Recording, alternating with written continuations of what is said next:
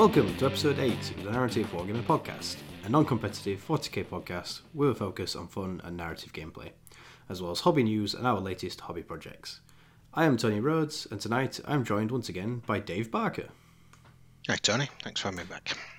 Hello. Well, you say having you back, but once again, you're out of the country, still in India. Hey, that's true. Well, not still in India. I've been back home twice since, and I'm due home again. What time is it now? Yes, in about six, seven hours, I'm flying home again. So uh, I'm looking forward to be back in the UK. Well, we'll have to catch you in the UK one day, one day for one of these shows. But Absolutely. Uh, but in the meantime, uh, as always, before we get started, you can find us at Narrative Wargamer on Facebook, or you can follow us on Twitter at Narrative40k and over on Instagram at Narrative Wargamer. You can also contact us via email at narrativewargamer at gmail.com if you have any questions or if you'd like to join us on a future episode. And finally, if you want to support the show and help us grow, you can do so by joining our Patreon from only $2 a month. The support from our patrons helps towards the cost of producing the show and towards awesome new content for you guys in the future. And we do actually now have our first um, Patreon rewards now live, so any of our first tier patrons can now get access to the Narrative Wargamer Discord and to our patron exclusive like Facebook chat group. So um, yay, you get to enjoy those. You get to bother me, Dave, um, and even Jake and um, Chris. Oh god, that took me way too long to remember his name. feel bad now, but yeah, you can bother us all on those channels. So yeah, that's uh, exclusive to our patrons. Just as we do on the Narrative Wargaming uh, Facebook group, we look forward to talking to people about what they're doing and, and how much Always. fun they're having with their hobby. Um, so if you are at all interested in any of that or you would like to discover more from us, there are links to all of these different things in the description below, so please check them out and get involved with our growing community. So, with that uh, introduction out of the way, um, how are you, Dave? How have you been? Yeah, okay. Had a busy time. Uh, I guess I've not been on since episode four, so I've managed to get a bit of painting done uh, in the meantime. And uh, I've got a lot more uh, Adeptus Astartes recently. I've uh, been painting a variety of things, but I've been playing uh, an awful lot more games, really, just with Space Marines. Um, so that's that's been a thing for me. Not had as much painting in the last month as I'd like because uh, just work travel, as, as you already alluded to. Um, you say that, but, uh, but from our show notes, it looks like you've got a fair bit of painting done. So, Uh, yeah, yeah, I would have expected to do a bit more, but that's uh, maybe a small amount, but less than I would expect it for me, shall we say? well, I, I've actually had to deal with um, a few issues around the house, like since the last show. We've had electricians in and all sorts because uh, cats have been escaping, wiring's been going. Been doing loads of spring cleaning this weekend, so I, I, I actually got more delayed on some of my project time than I was expecting to. But it's okay because I still got plenty done. So Yeah, I imagine I've been away quite a bit. My wife's, uh, I'm quite certain, has got a list of things that she wants me to do around the house when I get back. So I'm sure I won't get back and get straight into painting on my uh, on my uh, paint station garrison. Well, uh, we'll just give the listeners a quick little rundown of what we are going to be discussing tonight. So you just mentioned there, yeah, the Station Garrison, as always. So say you've Yep. it's been a a little while now since we've had you on the show, so I'm sure you've got a few things to go through. Plus, you've once again taken your Paint Station patrol with you abroad, so um, there's a few things there that you managed to be working on as well. Um, I, as always, have been working on the uh, the Deathskulls and terrain towards the board, so uh, some nice new updates and progress there. There's also going to be an announcement for our new like Hobby Heroes challenge, which we'll be discussing later in the show, and I think it'll be great to get the community involved in that. So looking forward to discussing that. Yeah, I look forward to hearing that Um, one, getting that out there. Yep. Then we'll be going to discuss our games played, which spoiler, I've not played any 40k. As I I know. Bit of a few hectic weeks, not really had a chance, but I did get to play some Necromunda. So whereas I have played quite, I played quite a few games um, since uh, episode four, and including a, a twelve-hour trip to Warhammer World. So uh, uh, I'll come back to that later when we get into that section. yeah, it looks like you've got a good bit of uh, playtime in. So looking forward to hearing about all that. Um, there will be various news and releases that we'll discuss later on towards the end of the show, including the latest from the Psychic Awakening info and spoilers, which looks cool. Um, and tonight's spotlight topic is actually just going to be um, a shorter one, really, but uh, one that's uh, one of not personal to me as such, but uh, it's a favourite of mine. So it's um, we're going to look at the Etheric Storms from Chapter Approved in 2017, which basically it's officially it's billed as one of these battle zones that we've discussed before, but it's a it's a bit different to any of us because it's basically like the um, the old warp storm mechanic in the Chaos Daemons book. Um, if Okay. you played a game from that from seventh edition, but um, they're really cool, and it's um it's something that they originally introduced with the rise of the Primarch sort of story arc at the end of seventh, because they originally released the Etheric Storm cards then, um, but then literally like three months later, that all got um, cleared away when um, the edition got reset and we started 8th edition. But then in this chapter approved, they reintroduced the Etheric Storms, so we're going to take a close look at that, and it's really cool. So, that's everything that we're going to be discussing tonight, and I think that is pretty much a good point to jump into our paint station garrison, unless there's anything you want to add, Dave. No, no, just look forward to talking about it all. So, do you want to start with your paint station garrison, Tony? Yeah, so we'll take a quick break and then we'll be back with that in just a second.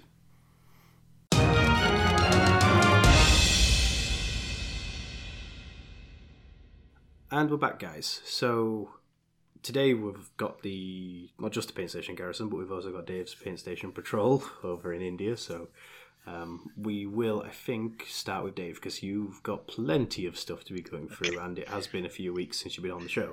So Yep. give us an update. Yeah, absolutely. So some of these some of these things that I've completed were things that I'd, I'd mostly painted uh, when I was here uh, recording last time uh, that just needed uh, some basing, but I, I got quite a bit in uh, new stuff painted after I got back. So uh, one of the first things that I'm quite I, I really quite like. I, I painted, and I think I posted these on the Narrative Wargamer Facebook group.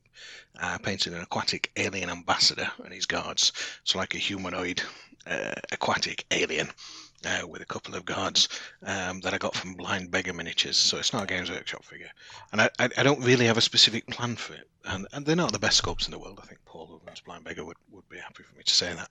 But they they're really characterful, and I've really enjoyed painting them.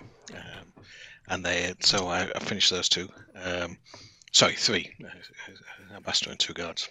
Um, something else that I finished that I've been I've been trying to get on with for a long time and find a good colour scheme for, and I've struggled with, uh, are some of Hasslefree's space dwarves.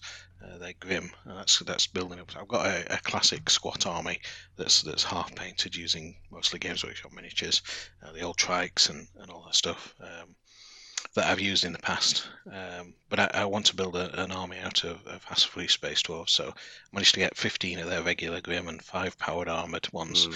which are a bit like Terminators, really, uh, in, in fully enclosed armor. So I managed to get um, uh, those guys finished. Um, and I managed to finish the last of the 30 skeletons that I had. Um, so I, would finished 20, I think, before we, we last recorded, and I've finished all 30 now. So um, they're really going to go into my uh, death army for Age of Sigmar. But um, they're they're the old plastic. Uh, there's only a, a single pose skeletons that come as a, a body and a separate arm, uh, separate arms, and that's about all of the the variation you got when you're assembling those plastic figures.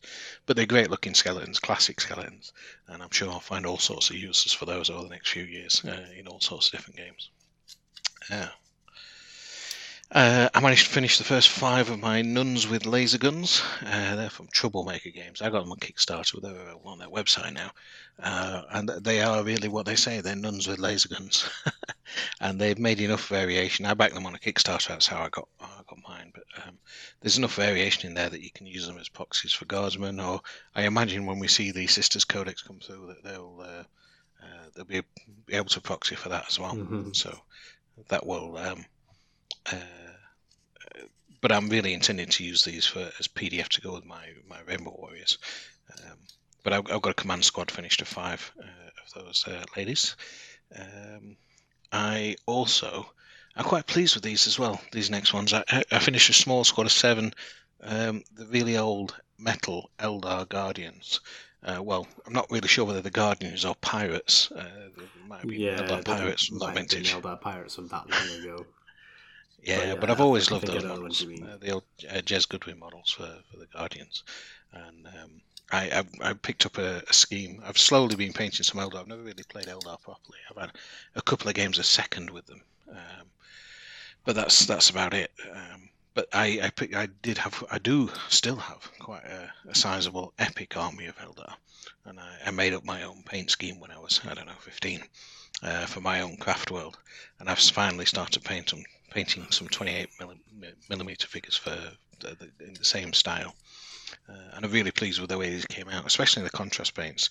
The the big thing that was most difficult on these is they uh, the base body color. Uh, originally, I used the old Citadel paint bilious green, which is is quite a lovely uh, yellow green color.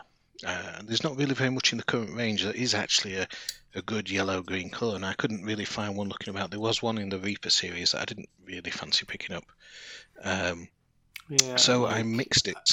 I think the best one I'd know of really would be um, is like camo green or something. I can't remember what it's called. Yeah, Which Yeah, but that's- you, you mixed it a little bit more yellow, like Iyanden or something, might bring it up.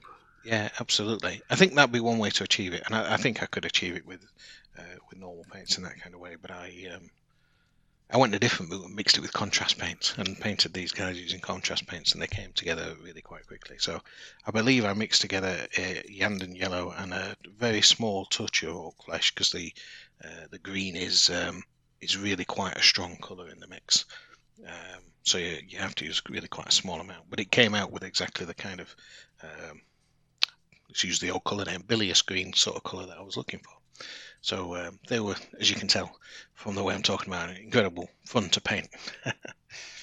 and um, I did get a, when I posted those on Twitter, I got a, an immediate retweet from uh, Gav Thorpe, so I was quite, quite pleased by that. it always makes your day, right? it does. Uh, and the last thing around completed painting is uh, over the summer holidays, because it was still the summer holidays uh, since our last talks. We, uh, my kids decided we. I went into the centre of Cambridge with my girls. Uh, we went to the Raspberry Pi shop because we were, we were getting some stuff to help them with their computer science stuff, and uh, we ended up near Games Workshop. So the kids were, "You want to go in, don't you, Dad?" oh, well, of course I want to go into Games Workshop. Um, and we ended up, I ended up buying them a box of Tau, just Fire Warriors. That they, well, they wanted the anime soldiers. I think was the words they used. so I assembled and primed those, and they painted five Tau each. And they, they, uh, they're not really into the hobby, but they know it's what I do, and every now and again they want to do some of it with me. So that was that was great fun painting with the kids, as I'm sure anybody who's got kids old enough to paint will, will understand. Um, I, I'm looking forward to the day that my little one can start doing that. Like, I've already Yeah. started to compile a few little things just for her to, like, you know, test out on, even when she's really young. Like, I've got um, I've got a little blank, like, minifig of um, is it Mike Wazowski from Monsters Inc. Um, so when she's you know little and she's like two or whatever, I'll probably let her loose with some paintbrushes on that and you know work her way down in scale till she gets to her 28 mils. Yeah, yeah, absolutely. Um, yeah, no, it, it is good when you get to that point. Um, I'm sure you'll enjoy it, Tony. So that's kind of it for my completed painting items. Um, uh, things that I bought on my paint station on patrol. I didn't really do very much at home this time, so um, I got um, with all the the Space Marine stuff I've been doing. Um, I realised I really needed to get on and paint some Primaris for my uh, Rainbow Warriors. Uh, particularly some of the stories I've been telling have been using my uh, Rainbow Warrior Lieutenant, that due to his ability to roll sixes on his armour save was given a name by two of my opponents. He's now known as Lieutenant, Lieutenant Bastard um, because because of the repeated sixes that he rolls. Um, and that's that's one of the things I like Well- about Narrative Wargaming. That's one of the things I think we've talked about before. I saw. that- that- Um, did, didn't you tweet that paint job when you finished that mini to the Primaris Lieutenant account on Twitter? Yeah, I think so. I think Yeah. uh, yes, I did. He asked for paint jobs, and uh, that was very popular. Yes.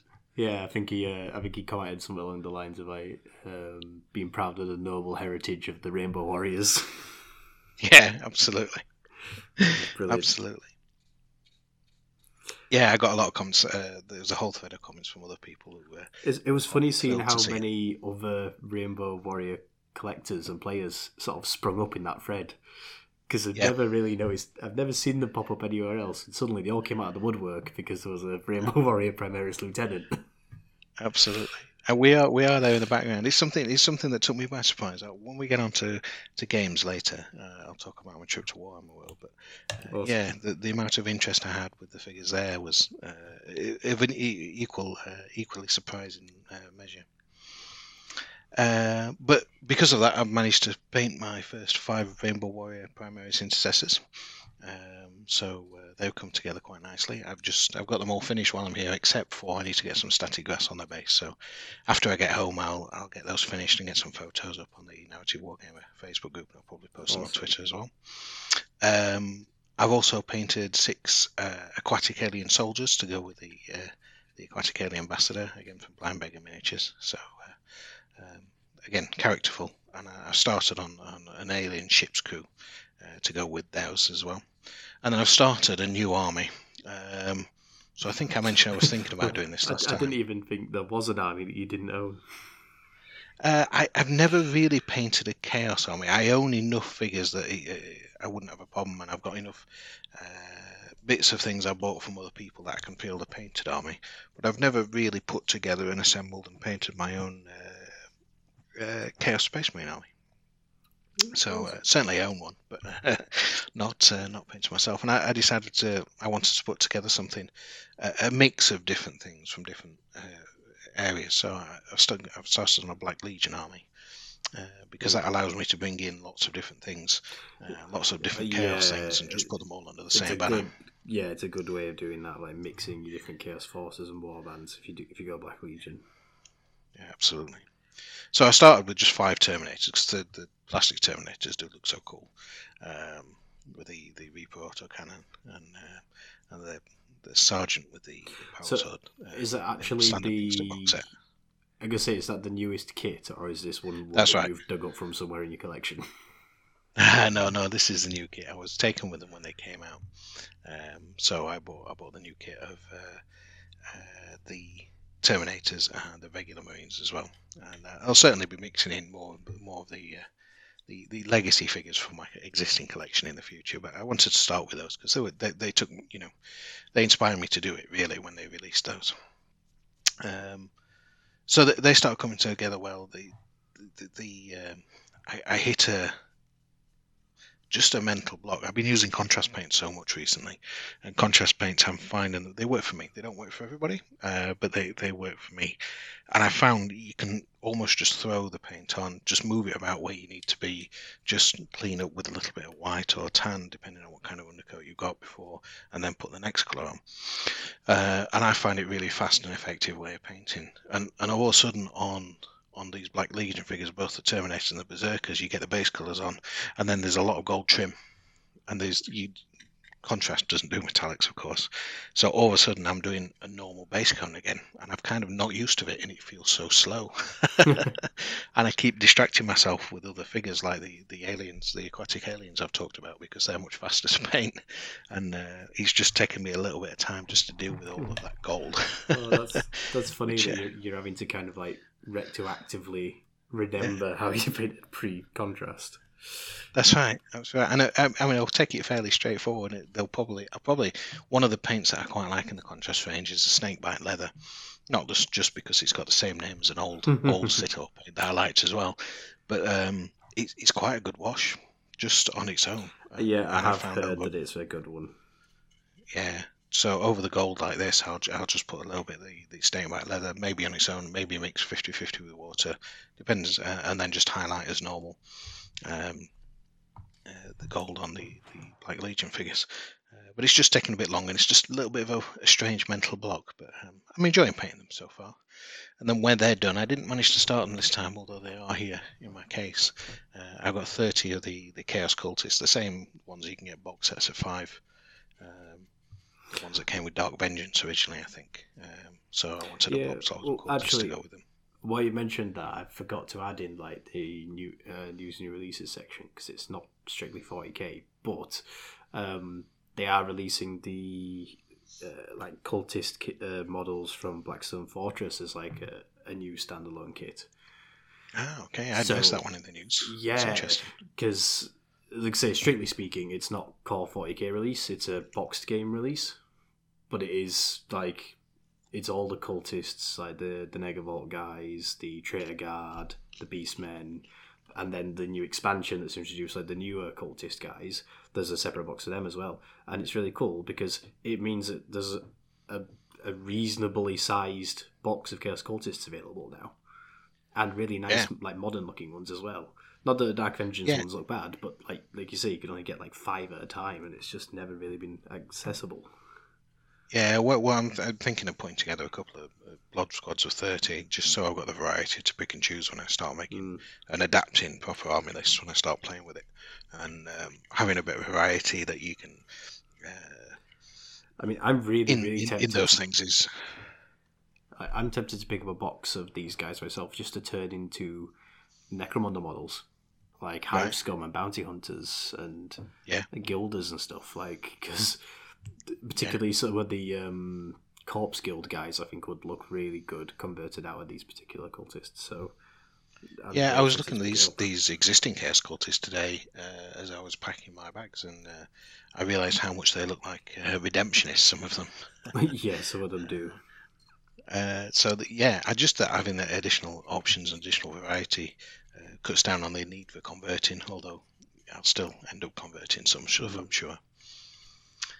Um, what else have I had on working with? And that, that's more or less it. I've got a couple of dreadnoughts that I've just put base colours on, a Blood Angels one and a Dark Angels one. Uh, and I'll let you make the obvious joke about is that another Chaos Dreadnought?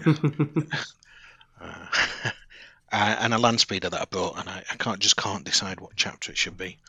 I was thinking I was going to paint it as a Blood Angels one, but then I keep, keep thinking, well, maybe I need another land speeder for my Rainbow Warriors. So I've not really started that one while I've been here. That's just primed and ready to go. So they're my works in progress, really. Uh, there's a fairly long list, but I've been cracking through stuff while I've been. well, like I say, it sounds like paint station patrol. busy on with stuff. Yeah, and I've been setting myself up with a little bit more as well. I uh, it was my birthday earlier this month, and um, as a present, I, I got a 3D printer.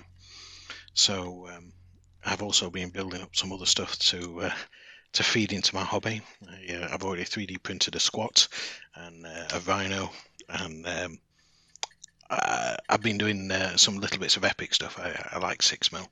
Uh, so I got a whole load of uh, STL files from a Kickstarter that I've been printing off, and and some movement trays that I've, I've only used in Age of Sigmar so far, but I like them so much I definitely will be printing more of those for for use in 40k as well.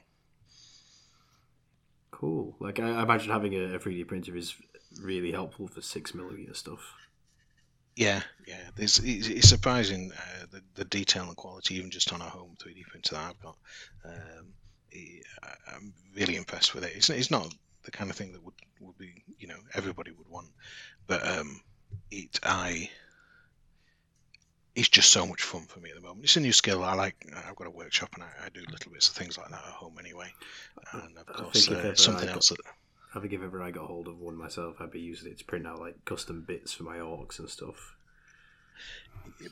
Yeah, absolutely. And there's all sorts of things you can do with it. And there's a there's a website called Thingiverse where you can get all sorts of things from. Uh, if anybody's got a 3D printer and is not familiar with Thingiverse, uh, go and find thingiverse.com right now.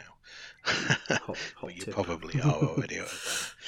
Uh, but it's something else the kids like as well. Um, it's, it's interesting them seeing seeing sort of manufacturing and, and design type things and how that all works. So um, yeah, that's that's caught their interest too. Cool. So, So I'm sure I'll probably have bits of that that I'll post up on the group and on Twitter um, in the near future as well. yeah, you'd have to let us know what you settle on for that land speeder. Yep. Yep. I think it's going to be a Rainbow Warrior. oh, ah, see, now I've just got images in my head of it flying through the sky with like rainbow exhaust fumes behind it, which I know is not how it would work at all. it's completely I not 40k, but just when you said that, that's just what jumped to mind. I, I have got one painted already. Maybe I've not put that on the group. I'll I'll add my Rainbow land speeder to the Rainbow Warrior thread. awesome, cool. Um, so is that everything from your paint station garrison? At last, that's the end of the long list. That's right. Yeah. well, at the end of the long paint station garrison, but it sounds like the start of the long war for you. Yes, yes, absolutely. I mean, uh, many different types of space marines in my armies, but uh, I mean, I find the, the, painting, as we talked about before, is a real good way for me to relax, and um, mm. that's one of the reasons perhaps that list is so long. Well, looking over at my sort of paint station garrison, then I mean, I am pleased to announce that I finished the Gorkanaut. Yay! like, I literally finished rimming the base yesterday night. Super. That's that's but gone a little done. bit faster than you expected, right? To be honest, yeah, it has. Like, it sounds like it probably took a while because I swear I mentioned it now on my garrison for probably the past maybe four shows, which is like half the, the lifespan of the podcast. yeah, but it's a big model, and realistically, it's been like my side project. It's not been the thing that I've been sitting down and working on every day, but it's been the thing that just when I found a bit of time on an evening at home, I've done a bit more on, and he's now done, and that's awesome. And he's huge and cool, and yep. everyone's been really like positive about him on social media and stuff. Like people have been loving him over on Twitter and Instagram. So uh, I haven't posted the finished versions of him yet, um, but unbeknownst to um, my like followers and stuff, they won't know it yet. But I actually got some new uh, photography kit stuff from Amazon the other day. Just just a light box, but it's really helpful. Um, and I've been having to play around with that, and that's really fun. Yeah, that's like, but is it one of those foldable light boxes things? Yeah, it is. It's just like a desktop one, yeah. um, and it's literally just big enough to fit the Gorkanaut in. Like, if anything, the Gorkanaut's a little too big for it. Um, yeah. But it's done its job and it works well, and it does wonders with things like um, your more standard sized scale models. So even like the yeah. Meganobz and stuff, I had a little go with them in that, and uh, they they look really nice when just done on a, a nice, clean, evenly lit white background. It just it's really Absolutely. nice. So. I mean, it really is. Uh, it really does take photography to another level, and and you can see things in your painting online then that you, you just didn't see before. The stuff looks so much better, and it, it really those those those kind of photo tent type mm. things for, for small scale photography are fantastic. So I'm looking forward to taking more pictures with that, and I say I haven't got him in there yet for his final photo shoot, but he will be soon. So he's yep. now all based. He's got his tufts of static grass on there. His rim's been painted in, and all the weathering's been done. And I'm really, really pleased with it and uh, I'm looking forward to getting him actually on the tail for a game all painted. So that's cool. Um, but he's not the only thing I've been working on. Let's say. Um, what I have also finished since the last show is the first two of the Planet Strike craters that I've been working on. So I've posted one of those to Instagram, which was the like laser burn crater. Okay, the one that looks like a an asteroid's dug a trench as it's it's landed. Yeah, and that um, and now it's kind of got like the sort of like a, a lava pool in it. Um, so it's all bubbling and glowing and all the rest of it. It looks really cool, and I'm really pleased with that.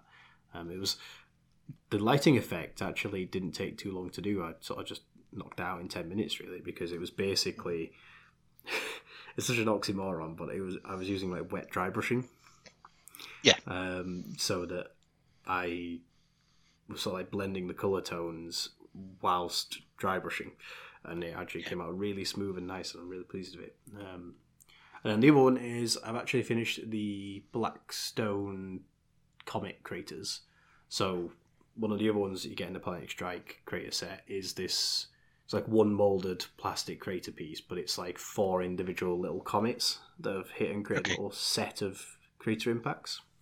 Mm-hmm. Um, but to make it visually interesting and so that it can often work as like an in-game objective or whatever rather than just being any old rocks or asteroids that hit i've painted the like um, comets up themselves as blackstone so okay. like precious material and you know something that armies might be fighting over and it's a really nice interesting contrast on the like on the the paint scheme because they're these really glossy, black, shiny rocks that are then dug into these like you know earthy trenches and craters. but um, I'm really pleased with how they came out, so I'm looking forward to seeing them laid out on a board at some point soon. Um, so they're they're they're the ones that we can't get hold of anymore, right? The the old Planet Strike craters. Yeah, they they've been out of production for years. To be honest, I think it was like uh, I don't know, pre 2010, might have been like 28, uh, 20, 2008 or something when Planet Strike first came out. But um, you still regularly see them on eBay and stuff. The issue is finding someone who's selling them at a reasonable price. As always on eBay. Yeah, as always. Um, but I did manage to uh, pick them up the other month, so um, got two out of the four of them done now, and the other two are um, one of them is literally a crashed satellite, so it's kind of like a burrowed in crater that's all piled up at one side. Whenever you've seen anything that's like um, a UFO crash example, it's quite like Okay. dug into the ground almost. Yeah. Um, but that's meant to be like a you know, imperial satellite that's come crashing down or whatever. Um, and then the other one, it's just meant to be like a large piece of like fallen masonry, not masonry, like fallen machinery or something. Mhm. But to me, it looks like the socket of the ball and socket join on like a Warlord Titan. It's that kind of scale, Okay. you know. So it Yeah. looks like it's a section of Titan that's fallen, um, Yeah. and then caused a crater around it. So that's that's cool. I'm looking forward to getting them done next. Um, so they're currently on my like you know work in progress. Um, but uh, the only things on my desk at work on my lunch times, I'm still working on some more of the Orc Boys for the Deathskulls. So I'm now on to the fourth mob of boys. Um, so just more of with them really. Like I, I after having worked on the Gorkanaut and the what was the last thing I painted before the Gorkanaut? It wasn't the Goliath. Oh, the Meganobz. Of course, it was the Meganobz. it's been so long on them. But yeah, having worked on the Gorkanaut and the Meganobz, I painted so much armor recently that I felt like I just actually want to go back and do some more of the green skin and brown leather. Yeah, you do run an armoured force of orcs rather than a full foot slugging green tide, right? Yes, but it still means I have some more boys to paint, so I still need to keep adding to them. Um, so alongside them, I'm still working on the War Boss from the Black Reach box set. Um, so he's going to get done at the same time as the old boys.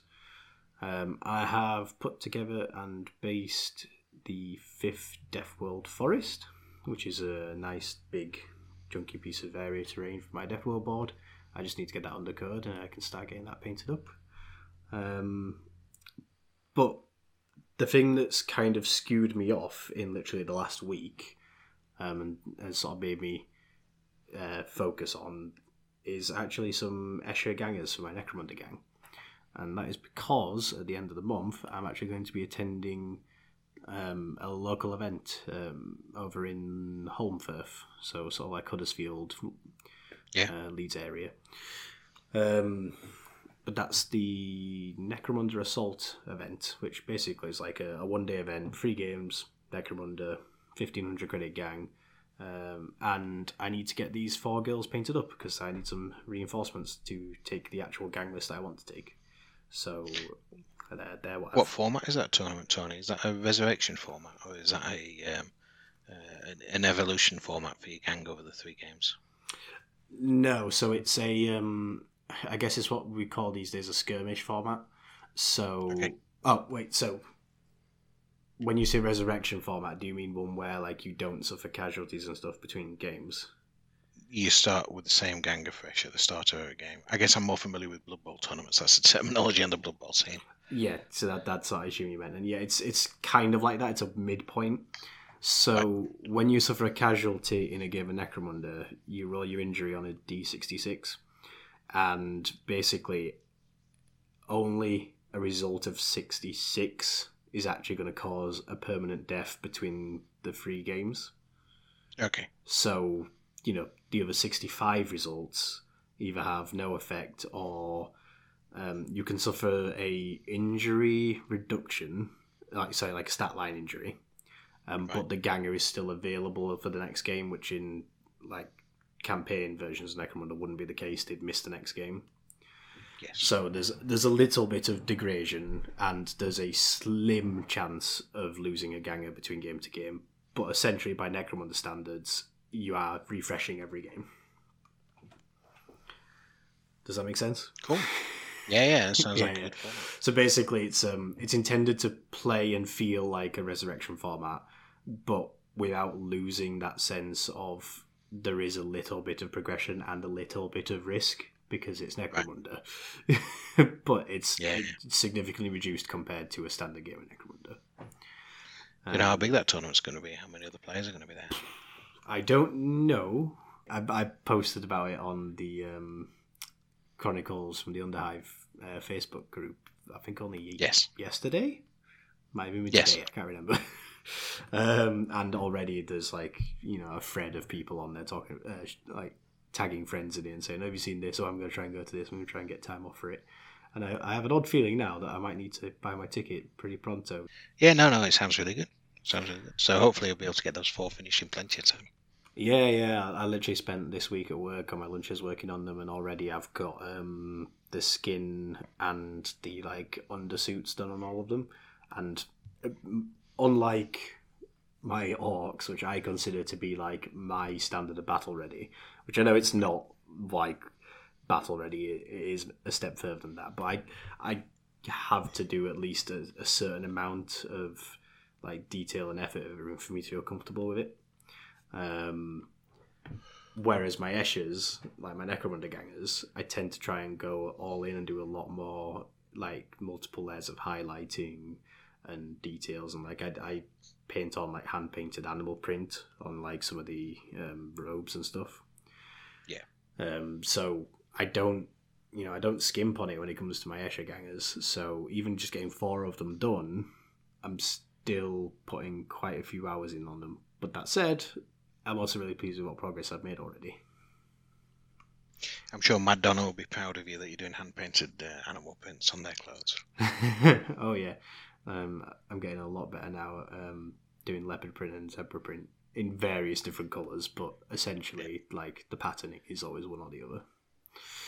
So yeah, that's uh, that's what I'm working on. And then, and then the last little thing that I've just sort of picked up, I've literally started painting tonight, is um, the first of the flight stands for my various orc flyers because I've modelled all three of these flight stands up as like proper scrapyard bases, so like full big pile of scrap.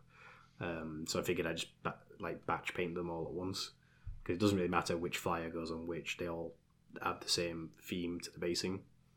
But um, it's gonna be a nice change to painting actual orcs. Instead, I'm just gonna pa- paint a pile of scrap, but it's gonna look cool. Yeah, a pile of scrap with a transparent stand coming out the top, I hope. mm, actually, I, it varies a little bit from army to army for me, and I actually think with the way my orcs are painted aesthetically, the blacked out stand I actually think looks better for them. Okay, fair enough. But um, that's that's what I, uh, with anyway. Yeah, that's not normally what I do, but of course they're your friends. So it's cool. I'm, I'm sure I'll get a lot of comments about how, how dare you paint your blacked out flight stands? It should be clear. I'm like, yeah, well, I quite like it. I think it I think it fits the color palette of the model a lot better. Yeah, absolutely, and that's that's something that's always uh, important to consider is making sure that the full color palette is there, and and extending that to the base uh, because um, the way that you base an individual model uh, and the color tones that you put on the model uh, model's base can, can affect the the way the, the overall appearance of the model. So uh, it's always something I try and bear in mind when I'm planning an army uh, to to think about what uh, what I'm going to do with the base to make sure it matches or, or, or counterbalances the, definitely. the colours on the model itself. Uh, so, is that about everything from our collective garrisons? Uh, I think we've talked long enough anyway. Yeah, I think we have.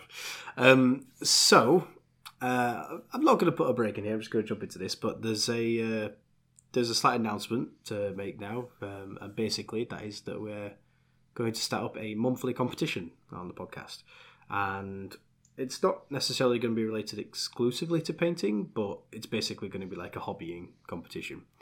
Um, so we're going to be calling it the Hobby Hero Challenge, and what it basically is is I want to see all the cool hobby stuff that you guys out there listening to the podcast have been working on, and all you have to do is take a picture of it, whatever it is, and this could be painted models, it could be conversions, it could be like a battle report or a game you've played, or anything. It could be, you know, an intro game that you've decided is wrong with your nephew or something like that. You know, just something that's engaging and cool, and you think I'd enjoy seeing. And at the end of the month, uh, I'm going to pick from all the stuff I've seen and um, anything that I think has impressed me or looks cool or whatever, I'm going to get in contact and that's good. I'm going to announce that winner on the. It's not the next show because we're gonna we're gonna run it monthly, so people have until the end of the month to submit stuff. Um, so it'll be like October 31st in this case. And then on the following show after that, the next time I record, I'll announce the winner and then announce the theme for the following month. So that will usually be every other show. There'll be a, a, winner of the Hobby Hero Challenge, and then there'll be the theme for the following month.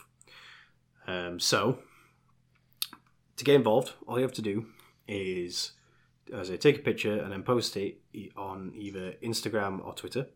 Basically, you need to send it to me on Instagram at Narrative Wargamer and use the hashtag Hobby Hero, um, or on Twitter, send it to me at Narrative40k and again use the hashtag Hobby Hero. Now, each month there'll be a particular theme in mind, and I've figured, well, if it's going to be the Hobby Hero Challenge, why don't we make the theme for the first month heroes? So basically, any kind of heroic thing. Could be HQ choices, it could be special characters, it could be, you know, Lieutenant Bastardo, whatever his name was. You know, uh, it could be whoever or whatever, some some heroic thing or model or moment. I want to see it, and um, basically, the winner every month is going to gain access to all our tier one Patreon rewards for free. So that means that you'll get access to the exclusive Narrative Wargamer Discord, and you'll also be invited to the um, Patreon only Facebook group chat with us all.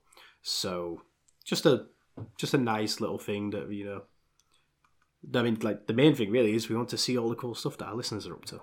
So I want to get people involved, and we want to see that. So yeah, get involved, and you might even get a chance to win yourself some free Patreon rewards and come hassle us over in our Facebook chats or our Discord servers. And um, yeah, so yeah, that sounds good. I look forward to seeing what comes in on that, Tony. Yeah. So first month, uh, the the theme is going to be heroes. You've got on, until October 31st to submit stuff to me on either Instagram at Narrative Wargamer or on Twitter at Narrative40k and include the hashtag Hobby Hero. I look forward to seeing everyone's entries. But now I think it's going to be time for us to jump over into games played. So we'll have a quick break and then we'll be back.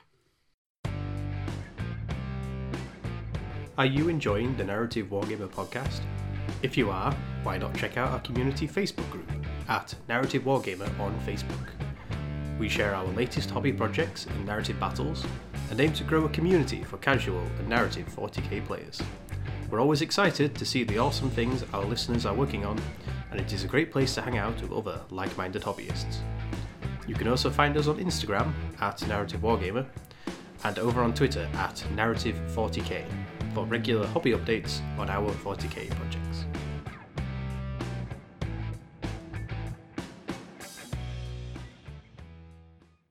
And we're back, guys. So we're going to be moving on now to our games played, or more accurately, we're going to be moving on to Dave's games played because I have not had a chance to play any 40k. I literally managed to squeeze in one like gaming evening in the past two weeks, and that was to play uh, a game of ne- a pickup game of Necromunda with um, someone who I've discovered in the local area who plays. And um, I'm not going to go into great details of it, on it here because if you want to hear about it, I'm going to be discussing it in more detail over on the Chronicles from the Underhive podcast probably later this month. When um, I say Tom over there on the Chronicles is a bit a bit strapped for time at the moment, but we're going to get in the next show recording whenever we can, and I'm going to talk about it over then because um, amazingly, the person I played is actually a listener of the Chronicles podcast, and I mentioned that I'm in the you know West Yorkshire area, and if anyone would ever be interested in having a game, just hit me up. So that's exactly what he did. like he got in contact with me over Facebook, uh, wondered where I might be. You know, he thought you know he might have been lucky if I was somewhere within like you know a mile of him, uh, not a mile, sorry, an hour's drive. That's what I meant to say. Yeah. like you know maybe he might ever you know get to come up and meet me and play a game sometime. Turns out he literally lives five minutes down the road from my house. Well, that makes it easier then. Yeah, it does. And I tell you what, it was a surprise for him. You know, like he'd been listening to the show now for a couple of months, uh, just caught up and got to that episode where I mentioned um, the sort of area that I'm in and looking for more Necromunda, uh, Necromunda opponents. And turns out I'm five minutes down the road from him and he couldn't believe his luck. Yeah, fantastic. So, it's always yeah. good meeting local players. I had a similar. I had a similar experience when I moved out when I moved down to Suffolk. Uh, I just put out a request, and it turns out there was a lad who I- I'm still good friends with now, who uh, lived in my village and uh, in my new village, and um, that was a really good way to get into the local Mm. gaming scene. But you know, I'll say it right here and now. The same offer is standing and completely true for 40k as well. You know, if anyone listening to this show happens to be anywhere near the West Yorkshire area of the UK and is interested in playing some games, hit me up. Let me know. Like you can find me over on our Facebook group. You can email me, um, and the like links in the description. There's plenty of ways to get in touch with me, and I'd love to play some games with listeners. So uh, yeah, Yeah, and likewise. Uh, I mean, if you're in West Yorkshire, talk to Tony. But if you're around Suffolk or Cambridge, uh, you know, reach out to me, and uh, I'd um, I'm more than welcome games of 40k with Mm. people uh, who uh, want to get games in and don't know where to get them. and then uh, Chris and Jake are both in Derby, so it's just in uh, Nottingham. So yeah, if ever you fancy playing Cadian Shock, feel free to reach out to him as well if you're in the local area. But that said, it, some one of us at least doesn't have trouble getting games because you, Dave, you've had plenty of games. So would you Yeah, like to oh, break well. down some of them for us? I do regularly attend a club uh, on a Friday night in Cambridge, so uh, I do have an, an advantage that there, there are quite a number of players there, so that, that helps. Uh, but yeah, and I, I- in terms of number of games played, this is of course um, I've had a bit longer since the last podcast I was on um, uh, than you have, so um, a slight unfair true, advantage on yeah. my there. Uh, but I think the biggest thing that I've done uh, in terms of gameplay since since I was last on is uh, one of the lads from our wargaming club, uh, Scott, is getting married early next year, and we were looking to go to Warhammer World as a stag event. And when we figured out dates, it ended up having to be in August, which is about nine months before he gets married. So it's a bit weird, but you know, any excuse. Uh, but you know, a couple of uh, well, three of the lads are teachers, and um, you know, time off for those guys is is a little bit more difficult. So um, uh, yeah, we went up one Thursday in August uh, towards the end of the month, and um, we spent 12 hours at Warhammer World. I think it was. We had breakfast there. Uh, we played three different games whilst having lunch, and and um, First one's Uh, in, last one's out. yeah.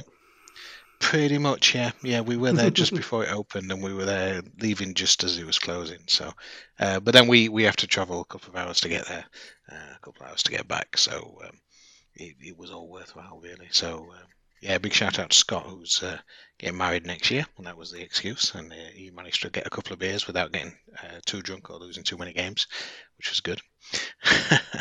uh, but we booked a couple of tables. The first game that we did, uh, we booked two tables next to each other and we had uh, just a big four-way uh, King of the Hill kind of battle.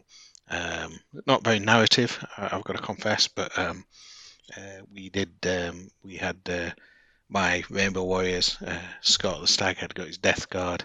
Uh, Matt had brought Grey Knights, and uh, Dan had got his Imperial Guard. Um, and uh, that was just a, a good, fun four-way battle. Um, uh, that where we were just trying to get in. I made fantastic use of my uh, uh, Thunderfire cannon against the uh, guard conscripts to stop them capturing the flag and digging in on the first turn. Um, and then just traded a lot of blows with Death Guard, and uh, I think uh, we we called it after three turns because it was it was fairly clear that I think the Death Guard were going to win. Uh, by that point, the rest was being beaten up. The teleporting in Grey Knights had not really done what they uh, wanted to do, and um, uh, the guard were just about rolled up. They'd got some tanks behind their their conscripts, but they they'd taken a lot of punishment from both uh, my heavy weapons and uh, the, the Grey Knights and the Death Guard. So um, just to make sure they couldn't swamp us all. but uh, that was a great game. Uh, putting putting us onto uh, two consecutive tables like that with effectively a 12 by 4 board and, and the target right in the middle of between those was we had a great experience with that. But one of the things that was annoying the annoying the lads was uh, many people have seen the, the photos of my Rainbow Warriors uh, uh, on the the Narrative Wargamer Facebook group, and um, they, they they are of a vintage, shall we say? there's yeah, a couple of squads in there. The couple of squads in there are the proper old RTB01 uh, Space Marines, um, and they are they are bright. Uh, they're, they're bold and bright on the table. Uh, and whilst I think all three of the other armies, Matt's um, uh, Grey Knights, uh, Dan's Imperial Guard, uh, and uh, Scott's Death Guard, are better painted armies than mine, they're also armies that you see fairly regularly. Um, they, they, they, they look they're really good examples of it, but the Rainbow Warriors are not seen so often. So I got the repeated refrain of, Dave, are you playing this game or are you talking to somebody else about your Rainbow Warriors?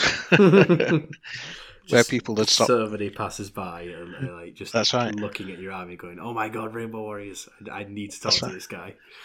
Absolutely, absolutely. Quite a few. Uh, yeah, there must have been a dozen people throughout the course of the day stopped and wanted to talk about uh, the Rainbow Warriors and how long I'd had them and was could I still play them and did it did it work playing such old figures with the new eighth edition rules? And I can assure everybody, absolutely it does, and we had a lot of fun. So, so that was good. And then we uh, we had lunch, and I uh, the others had done it recently, more recently than me. This is actually the first time I've been to Warhammer World in about 16 years. I'd worked out. um, I went on my birthday a long time ago with a wife before we had the kids.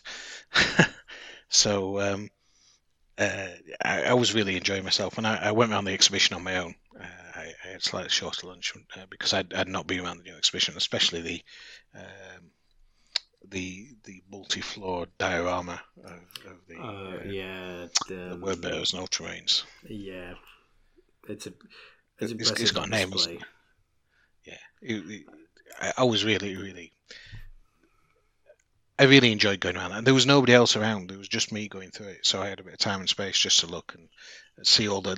Because the fantastic thing about it is all the mini little scenes, all the mini little uh, stories being played out across mm. the whole thing. The, I, the I especially love the assault marines that are like chasing the Heldrakes around the tower.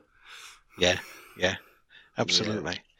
And that, I, I remember being in there thinking this this has got narrative in it. there's all, lots and lots of little stories being told. Uh, there's some grey knights that are fighting some demons that have obviously uh, appeared in the middle of the uh, assaulting demon forces and uh, all, all over the place. Lots and lots of little stories. It was fantastic. Um, and then just seeing all of the other displays, that was only one piece of it, but so many other displays. But the the, the orcs look fantastic in their cabinets. The, the all the space marine armies they've got, the Eldar, it's fantastic. Um, but the the one that I particularly remember, the one other cabinet I particularly remember was the look at all these old things that we sell. and I'm looking at them going, I've just been playing games out there with figures that look exactly like these. yeah, look at so this arcade collection from ages past. Oh, just exactly what he's like. playing with them right now. Yeah, yeah. So uh, that made me feel old, but uh, apart from that, it was good um, yeah. Uh, but then after lunch, I had I had a, a one-on-one battle with the Grey Knights, uh, whilst uh, Dan and Scott had a game between the Imperial Guard and the Death Guard, all the guards. Um, so my game against Death Knight was uh, was we played a, an objective-based game. Um, uh, in, in, there was a factory board that we jumped onto because um, it was kind of quiet and we didn't really need to book at that point.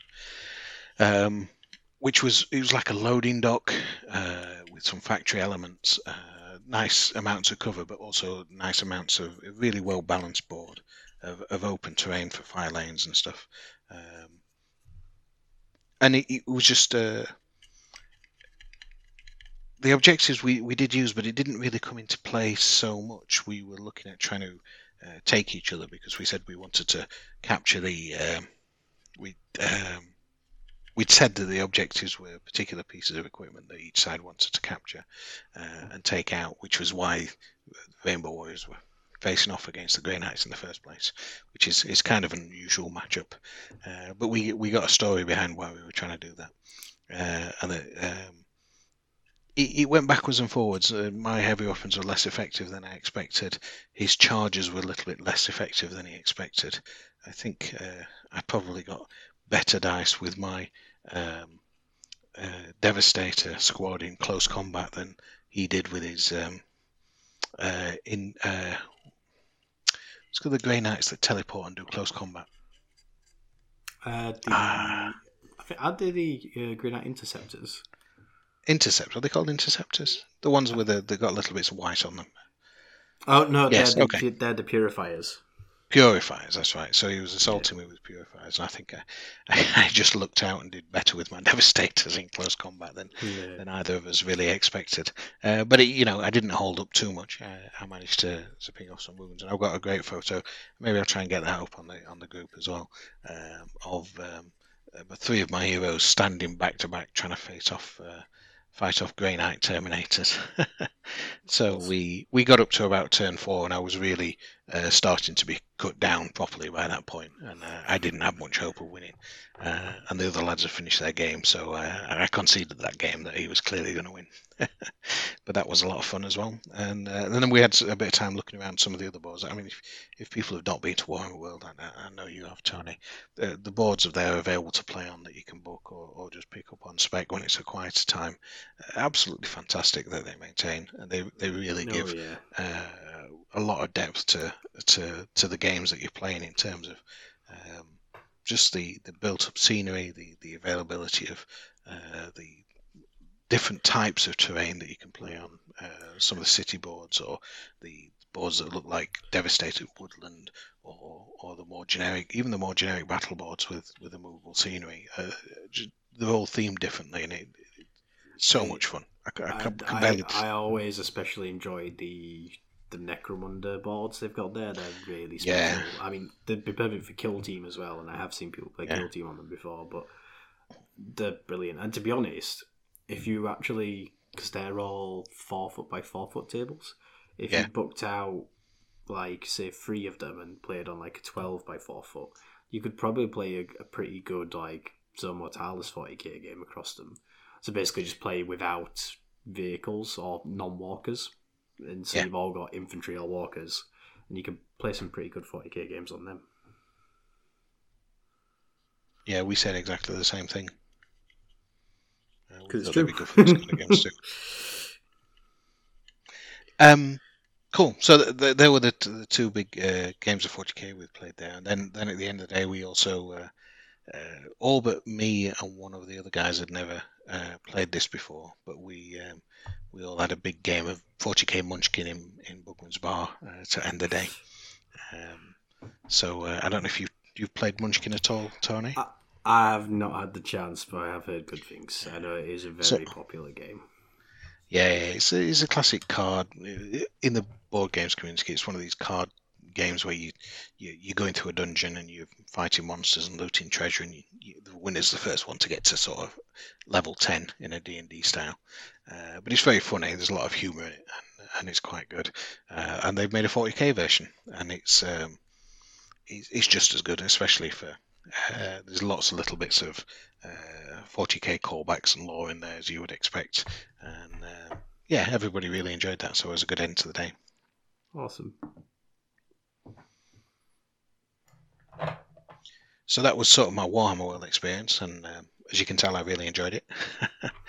uh, but I've played three other games as well, um, where it's in the in the intervening period. The first one um, was a game where I took my Space Marine Renegades. So um, when I say that, I mean um, I take a mixed Space Marine force from multiple chapters, uh, with the narrative being that they are um, a breakaway group of uh, Space Marines that have um, decided to band together and in support of the Imperium, but they don't like the corruption of the Imperium. So they they're still for mankind, but they're not necessarily for for the Imperium any longer.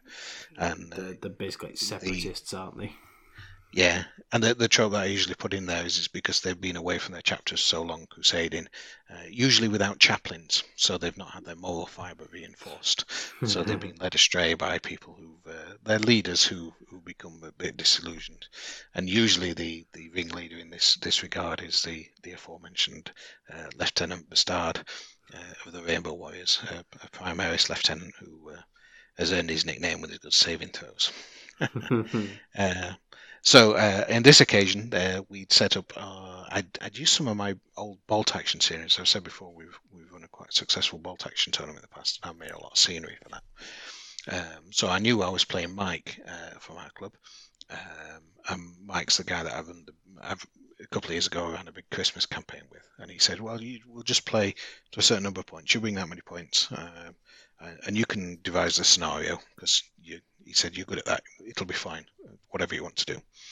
So I, I brought uh, a couple of like Quonset huts, uh, like the uh, tin roofed uh, um, dome uh, shaped, not dome, um, semi semi cylinder shaped huts. Oh yeah. yeah. Um, uh, and use those as a mining outpost. So we played uh, lengthways, um, or, with those uh, about a third of the way in on my side. And then I've just got lots of um, foam hills. So I made a load of uh, hills out of uh, self-expanding uh, insulation foam that we cut down and painted and and flocked up. Um, and they they make really quite nice bouldery type uh, scattered hill terrain that would provide a lot of cover um, uh, for, for anybody coming in through the board um, and, and cut down on the number of um, fire lanes for heavy weapons. Um, and the scenario that I came so so they, they came quite well. We said it was the, the backwater world of uh, Profundus Secundus, I think we called it.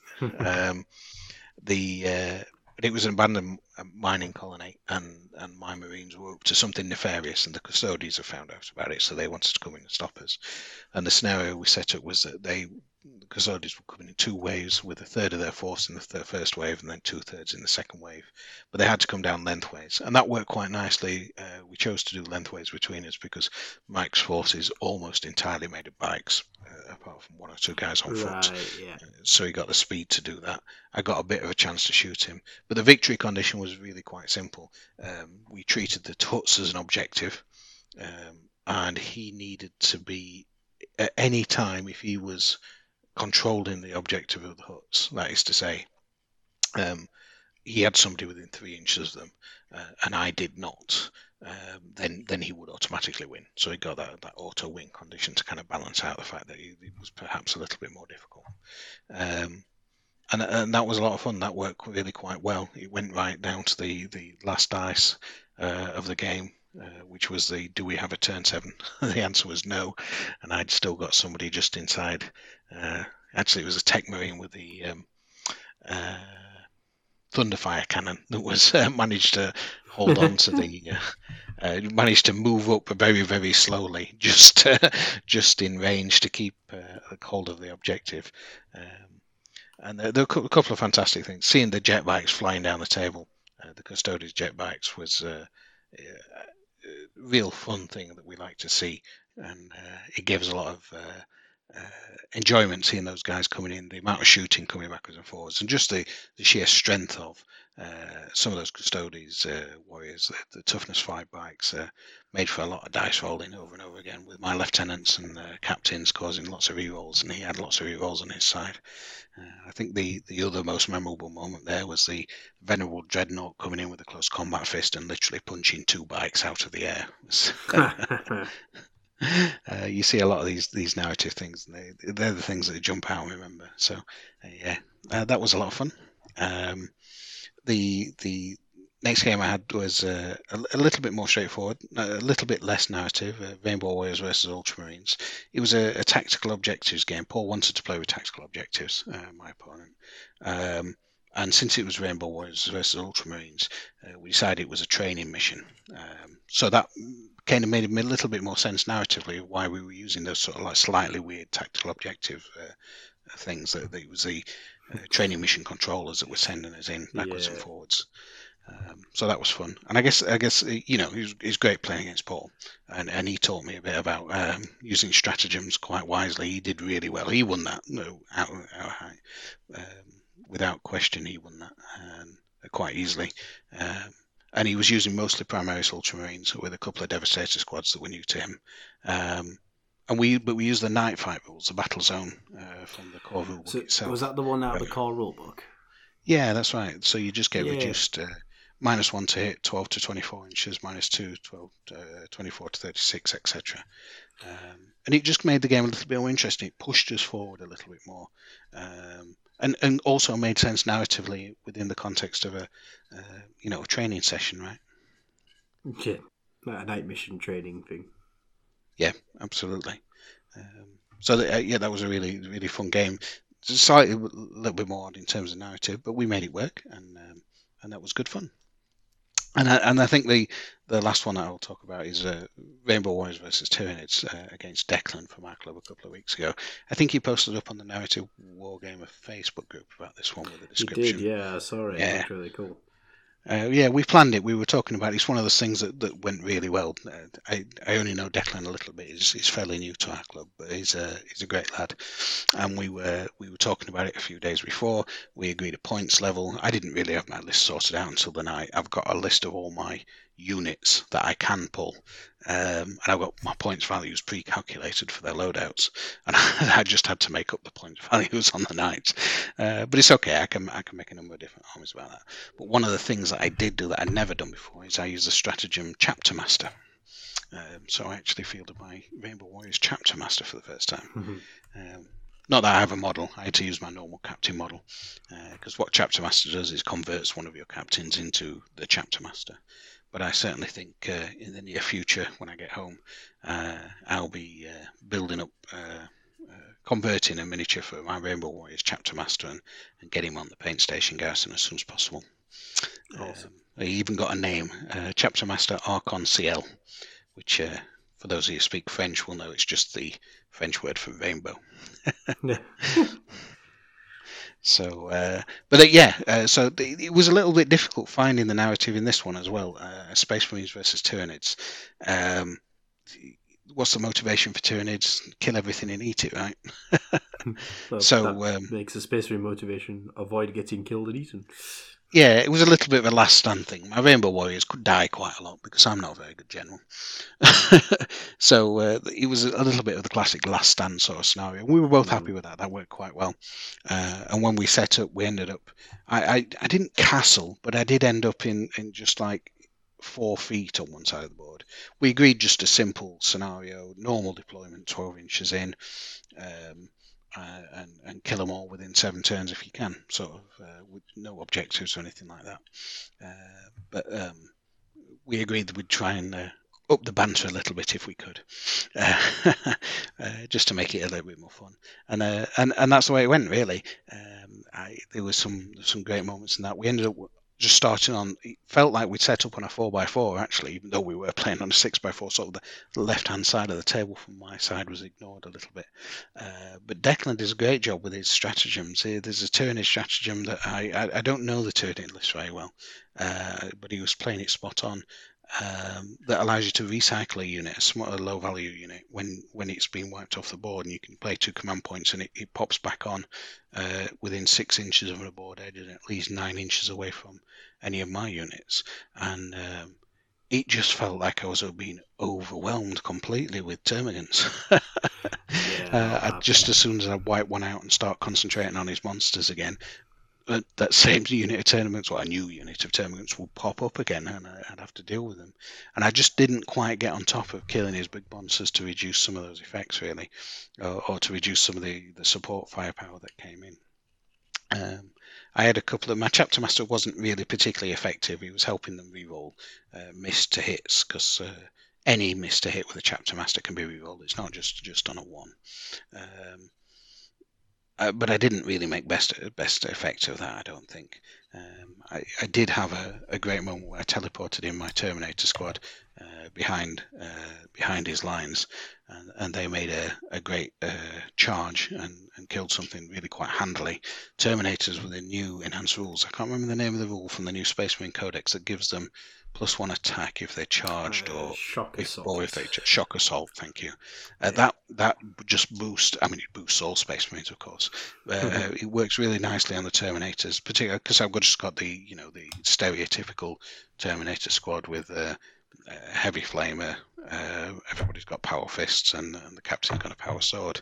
Um, so I that worked really nicely. It was a little bit of a glorious charge, and then they got swamped by by his other Tyranid heroes and eaten.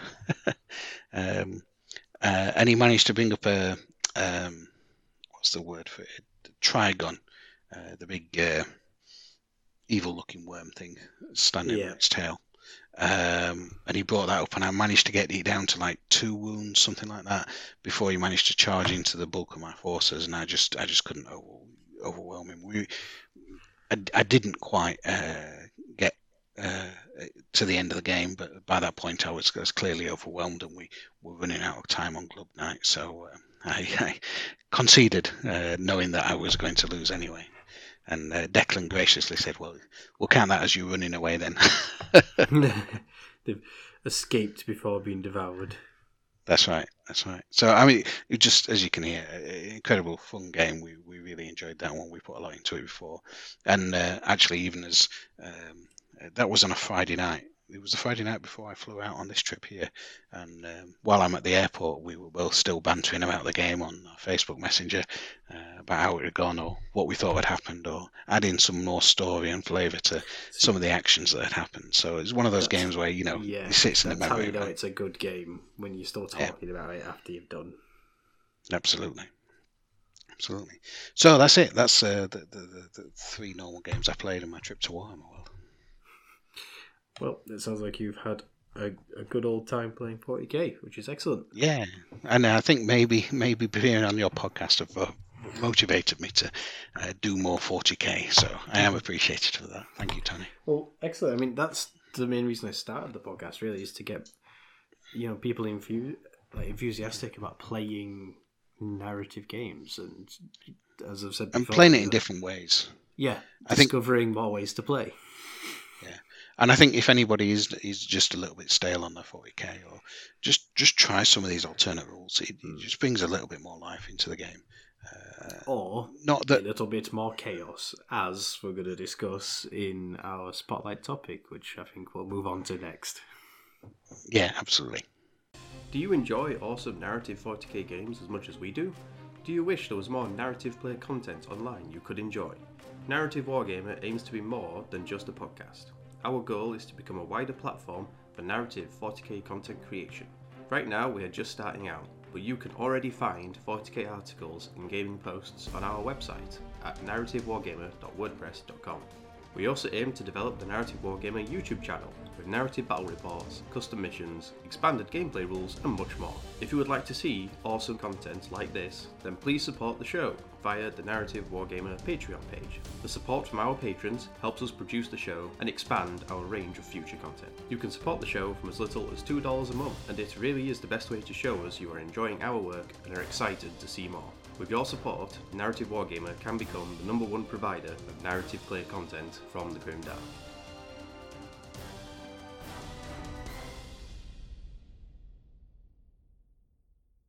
And we're back, guys. So today's spotlight topic is going to be one of the battle zones from Chapter Approved 2017. Now, I say battle zone because that is what it is actually classed as, but it plays a little differently to most typical uh, battle zones. So this is the Empheric Storms. Now, the reason why I've chosen this to talk about today is because of the um, the upcoming Psychic Awakening is going to be all about all sorts of like psychic upheaval across the galaxy, and that is exactly what the Empheric Storms are all about. So it's a battlefield that's meant to be in the grips of some big psychic storm, some sort of like you know reality shifting battle, and it's got a lot of special rules and things that affect psykers and demons in particular. Um, so, if any of you ever had the pleasure of playing with or against a Chaos Daemons army back in 7th edition, they had this army wide mechanic that was called like the Warp Storm. So it represented the fact that if you were fighting demons, chances are things were not going well for that planet. like there'd be warp storms, warp if something demonic and horrible would be going on, and you know reality was not going to be stable. And at the start of every one of the demon players' shooting phases, used to roll on like a a d twelve, uh, a two d six table uh, to determine what random effects the warp storm was having on the battlefield at that moment in time. Now, when eighth, uh, sorry, towards the back end of seventh edition, when the Rise of the Primarch stuff was happening, Games Workshop originally released the um, Etheric Storm cards, and it was basically a deck of cards that was designed to um, represent these psychic storms. Um, and it had a very similar mechanic to like the warp storms in the Chaos Daemon book. Then, 8th edition rolls around. The Chaos Daemon Codex loses that thing, and basically demons don't have the warp storm anymore. And the Etheric Storms were made redundant by the changes to 8th edition. Chapter approved 2017 reintroduced them as a battle zone. So basically, we mentioned battle zones before. They usually have some sort of deployment effect or spe- like game wide special rule or whatever, a few different things, but there's usually like a few layers to them. The Etheric Storm is simpler than that in that it's just a D66 table. Okay. It has a, you basically roll at the start of each play turn and apply an effect, but that effect has can be like positive and negative for anything or for psykers or for demons or whatever. It's really cool. So I'll just give you a little rundown of it now. Yeah, it's not one I'm familiar with, Tony. So if you, I don't think many people are. explain. Like I don't think a lot Yeah. of people even realize this exists, but it's really cool. So um, the description in chapter proof is, um, if you have chosen these battle zone rules, raging warp tides will affect your armies and their surroundings, changing the laws of reality, manifesting fell creatures, and imbuing psykers with unfathomable power. Okay. And there's literally just one basic rule for the battle zone, and that is the Raging Storms rule. Each player must generate a single Etheric Storm event at the start of each of their turns. To generate a Storm event, roll two dice, one after the other. The first represents tens, the second represents units, so it's a d66 roll. Uh, some events are instantaneous, these are resolved as they are generated. Other events are persistent. If you generate a persistent event, the effect lasts for that event no, the effects listed for that event apply to both players until the start of your next turn, at which point they will cease to have any effect and you will then generate a new event. If a persistent event that is already in effect is generated, then a new event should be generated instead. So, D66 table, roll at the start of each player turn, resolve what happens on the storm.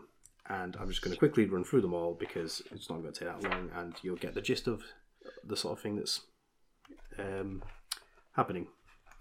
So I assume from the way you say that there aren't 66 of these, right? Uh, The, the what, sorry? There aren't 66 entries in this table. No, uh, so it's uh, 36 entries because there are Okay. six, six dice results of tens and six results of units. Okay, but each each combination. uh, Okay, cool. Yes, Each combination gives a different result. Yeah, so 11 through 16 are six different results, 21 through 26 are six different results.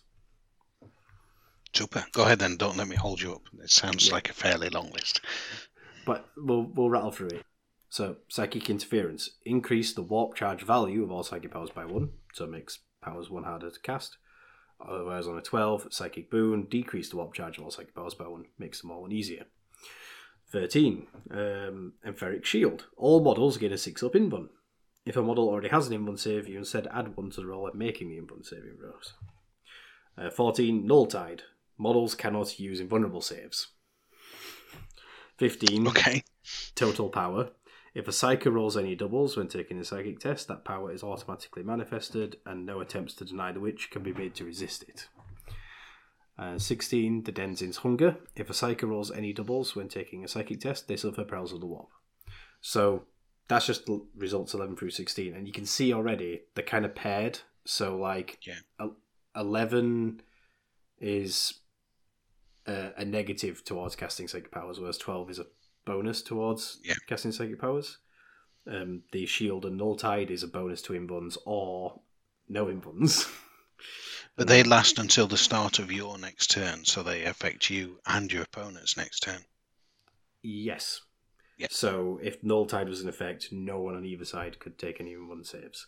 But Right. then again, if Etheric Shield was in effect, both players get six up invuns on everything, or plus one to anything that already has an invun.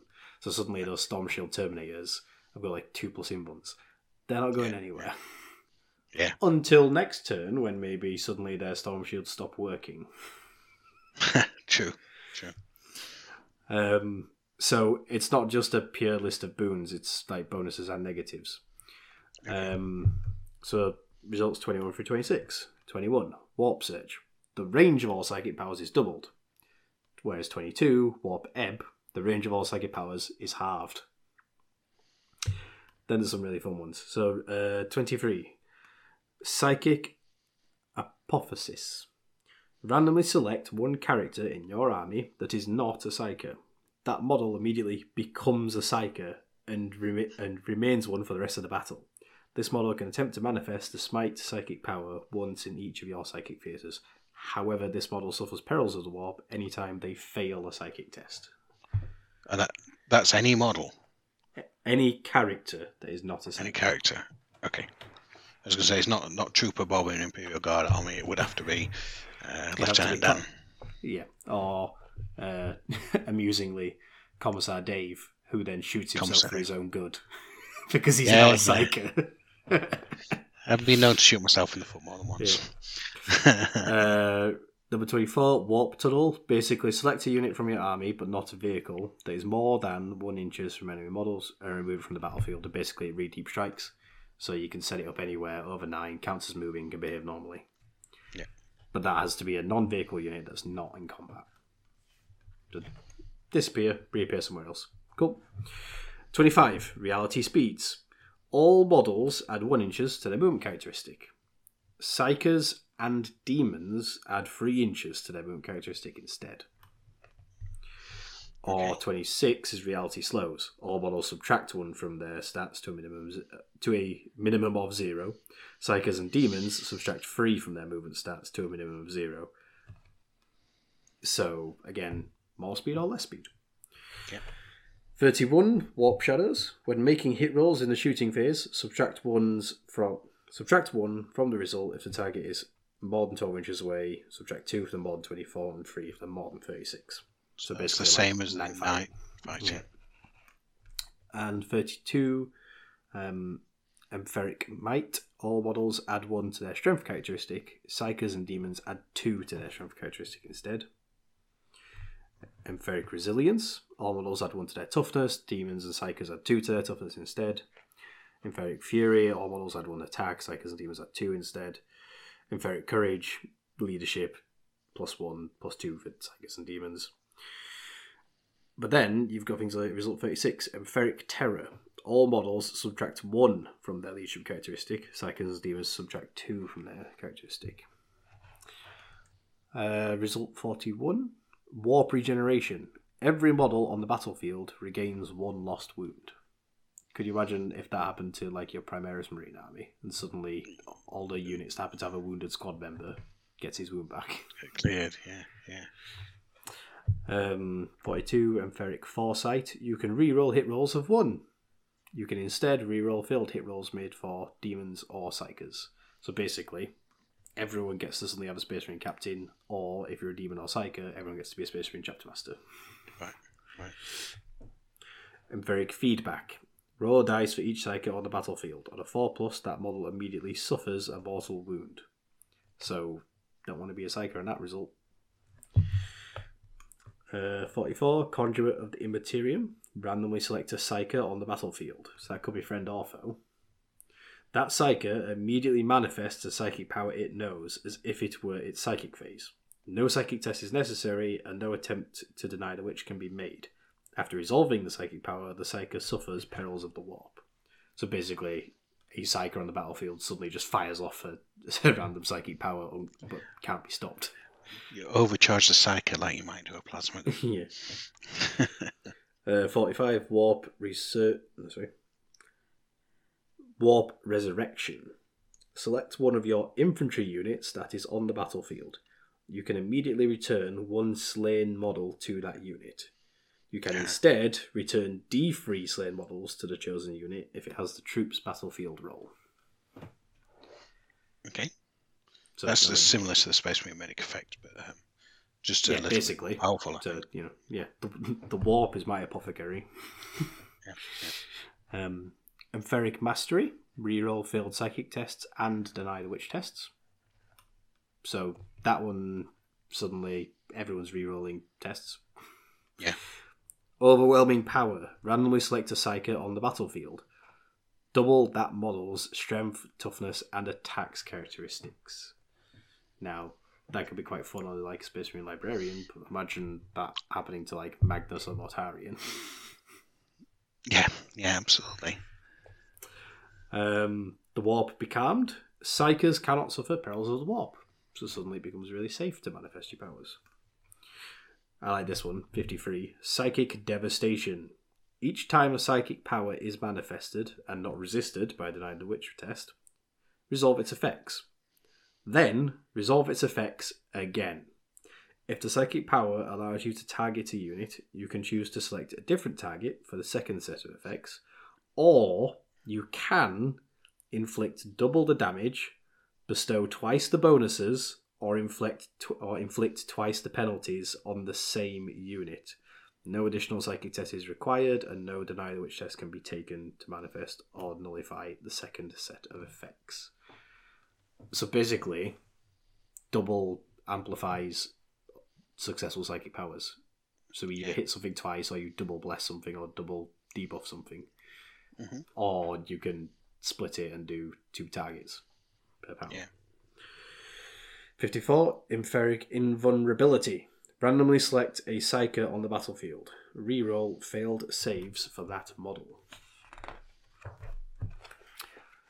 55. Uncontrolled Mutation.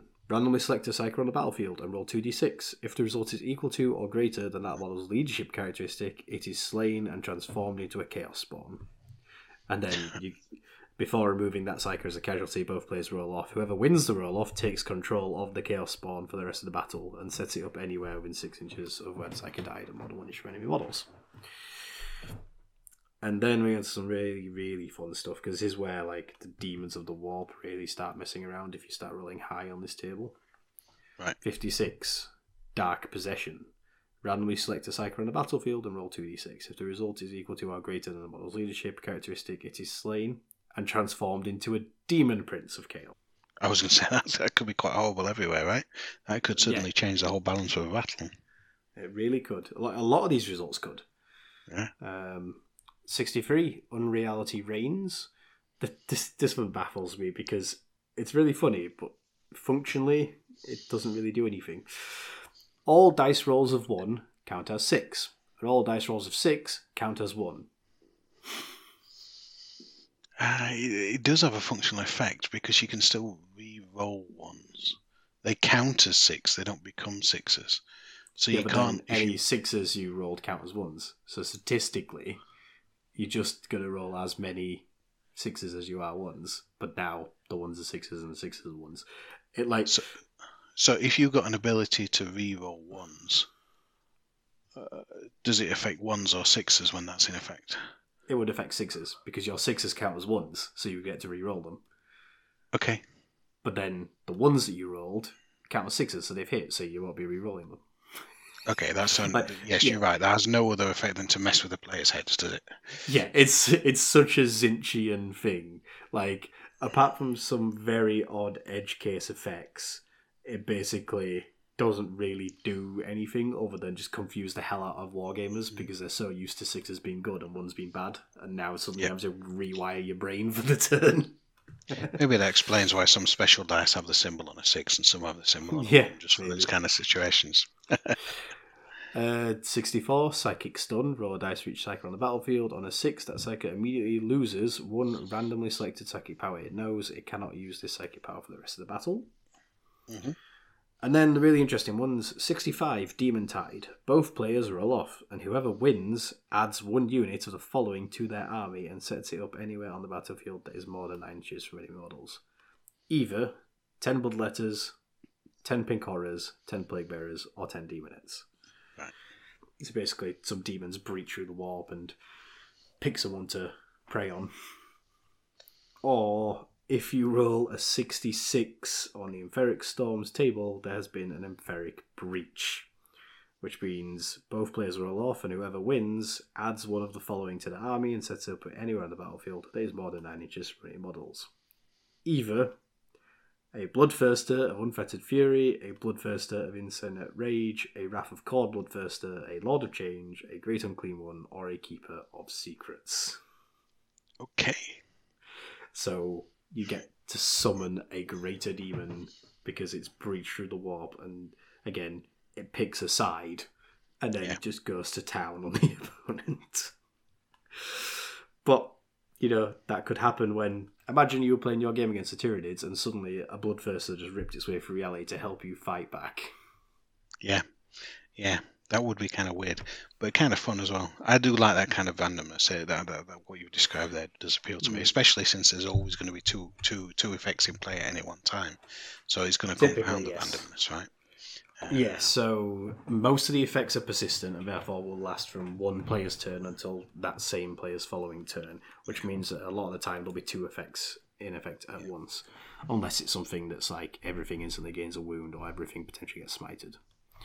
Um, Uh, that's good. That that really does. I mean, it, it is different from the other battle zones, but it gives that same uh, effective behavior where you're having to play against the tabletop, against the battle zone, or no, not play against, respond to the changes that Mm. come about as a result of the battle zone, not just play against your opponent's army, and not just uh, optimize your, your game for your min max and your movements and your army list, but you actually have to dynamically respond to events as they happen. I I like mean- that. It's good. one of the one of the key things to consider with this battle zone is that you have to really have either psykers or demons on both sides of the field. Like it could be Yeah. psykers versus demons. Like this is a perfect scenario to use when you're playing Grey Knights versus demons. Right. Like uh, I think this would be brilliant because you could get those turns where you know the demons get a little impeded by the warp because it's not quite empowering them or helping them, but suddenly they might get some reinforcements. Whereas the Grey Knights suddenly they've got so many psykers roaming around they, they could just all be super powered. If they get a turn where everyone gets to do double psychic power effects, they're going to be smiting demons off the board. Yeah, especially since every unit in the Grey Knights can actually cast some kind of power, right? Um, that's a lot of a lot of psychic phase. Yeah. Um, like, but then again, it would also be quite cool to see, like, say, Thousand Sons versus Eldar. You know, a game like that where suddenly, because there's psykers on both sides, the storm is actually having a large impact on each one. Like, if you've got to randomly randomly determine a psyker, and what you're playing is like my Orks have a random Weirdboy, and I'm playing against guard who happens to have one Primaris psyker. It's like randomize the psyker. Okay, let's see which one of us gets turned into a chaos spawn. Well, that's my psyker gone. Oh Yeah. well. But if you were playing a game where you've got squad sa- you've got the squad sergeants leading the Thousand Sons, like the aspiring champions. You've got three or four sorcerers, two demon princes, um, Magnus himself, versus like a Farseer council, Eldrad, Hemlock Wraith fighters. You know all these things that are psykers. You've suddenly got a board where maybe twelve plus units on the board actually are psykers. That's Yes. when the storm gets really interesting because there's a lot of there's a lot of variance, but that means that it's no single one result's probably going to be too swingy on gameplay. Yeah, no, it does sound like a, an expanded version. We both played, we both talked about before a different battle zone from one of the Vigilus books.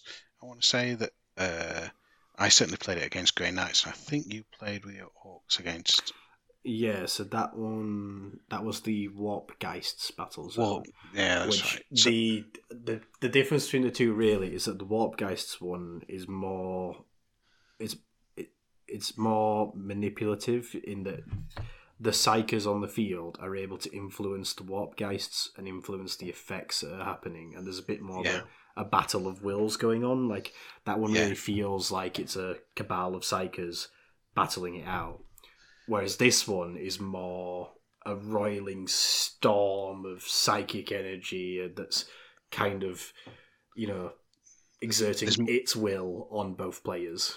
yeah, there's more randomness, more different things that can come about us because of it, right? Mm.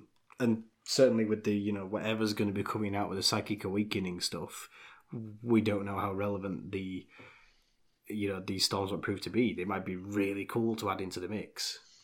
And I mean, I think this is um, I think this is a little bit of a secret sauce option for if you're playing a chaos versus chaos game. Yeah. Like if you're playing a game where you got your Iron Warriors versus Word Bearers or whatever, you, you and your mates both have a couple of Chaos armies, and inevitably you end up playing a good number of games where it's Chaos versus Chaos. Well, suddenly that's a game where both players have both Psykers and Demons in their army, and they don't even have to be using like summoned demons. Things like Possessed, Obliterators, the Greater Possessed, all the rest of it, uh, the Lord Discordant, all these things are demons. Yeah.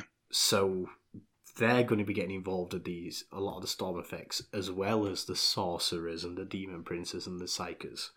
So I actually think if you're going to try playing a chaos versus chaos game, this Empyric Storm table is actually brilliant for representing like some warband feuds taking place on like a demon world where reality is that subjective. Suddenly, you know, Khorne is throwing skulls down from the heavens you know, demons are breaching into reality and just picking a side to start fighting with. Yeah, it sounds good. It wasn't battles that I was aware of at all, actually, before you, you put it into our show notes. Uh, so it sounds like another one that I want to put on my list that I want to play. Yeah, I mean, I think what they did actually do is they kept these compatible with the original Empyric Storm cards from 7th edition because I think all of the results in the 66 table have the same name as a card in that Right. deck. So although the effects on the card might be different, like for example, they're not going to reference Smite because Smite worked entirely differently in Seventh Edition. Like Yeah. it didn't. That was just a particular power in- in the telekinesis um, uh, lore at the time. But anyway, like you know, so the result, the effects of the cards are different, but I think the cards are all named the same, so you could still draw them to determine, and then you use the table in the book to actually apply the result. So if you happen to still have them, they do still have some use, but I never got a chance to pick any up myself. Yeah, I never picked them up in the first place, I'm afraid. So But that's certainly something that I think is a very overlooked um, set of rules, and I think it could be really interesting to see them come to the foreground again in the the new Psychic Awakening. So I just wanted to mention it. You know, I wanted to do a little episode on them, quick little spotlight. yeah, no, that's really good. I think I'll. I'll definitely be picking up uh, my book when I get back to the UK and having a look, uh, uh, read through that and see whether I can't persuade somebody to include it in a game. Maybe when I've got my uh, Black Legion a little bit more painted and I've got more demons in there. Yeah. I'd just avoid trying to get any Necron players or Tau players to do it. Because they're, Well, they're going to yeah. feel a little left out. yeah, yeah, absolutely. Even Tyranids have psykers. Oh, boy, they're brilliant with Tyranids. Like, they've got so many units in the army. Yeah, yeah. Cool. I'll mention it to Declan. yeah. Um. So speaking of the Psychic Awakening, that's a nice little segue for us to just jump into our latest news and releases because there are a few little extra things that have come up that have been spoiled, and to be honest, by the time the listeners will be hearing this, I think the first major preview and reveal will have happened, which is next Monday for us, I believe. Um, but who knows? I'm looking forward to what it's going to be. So we'll be back in a second, guys.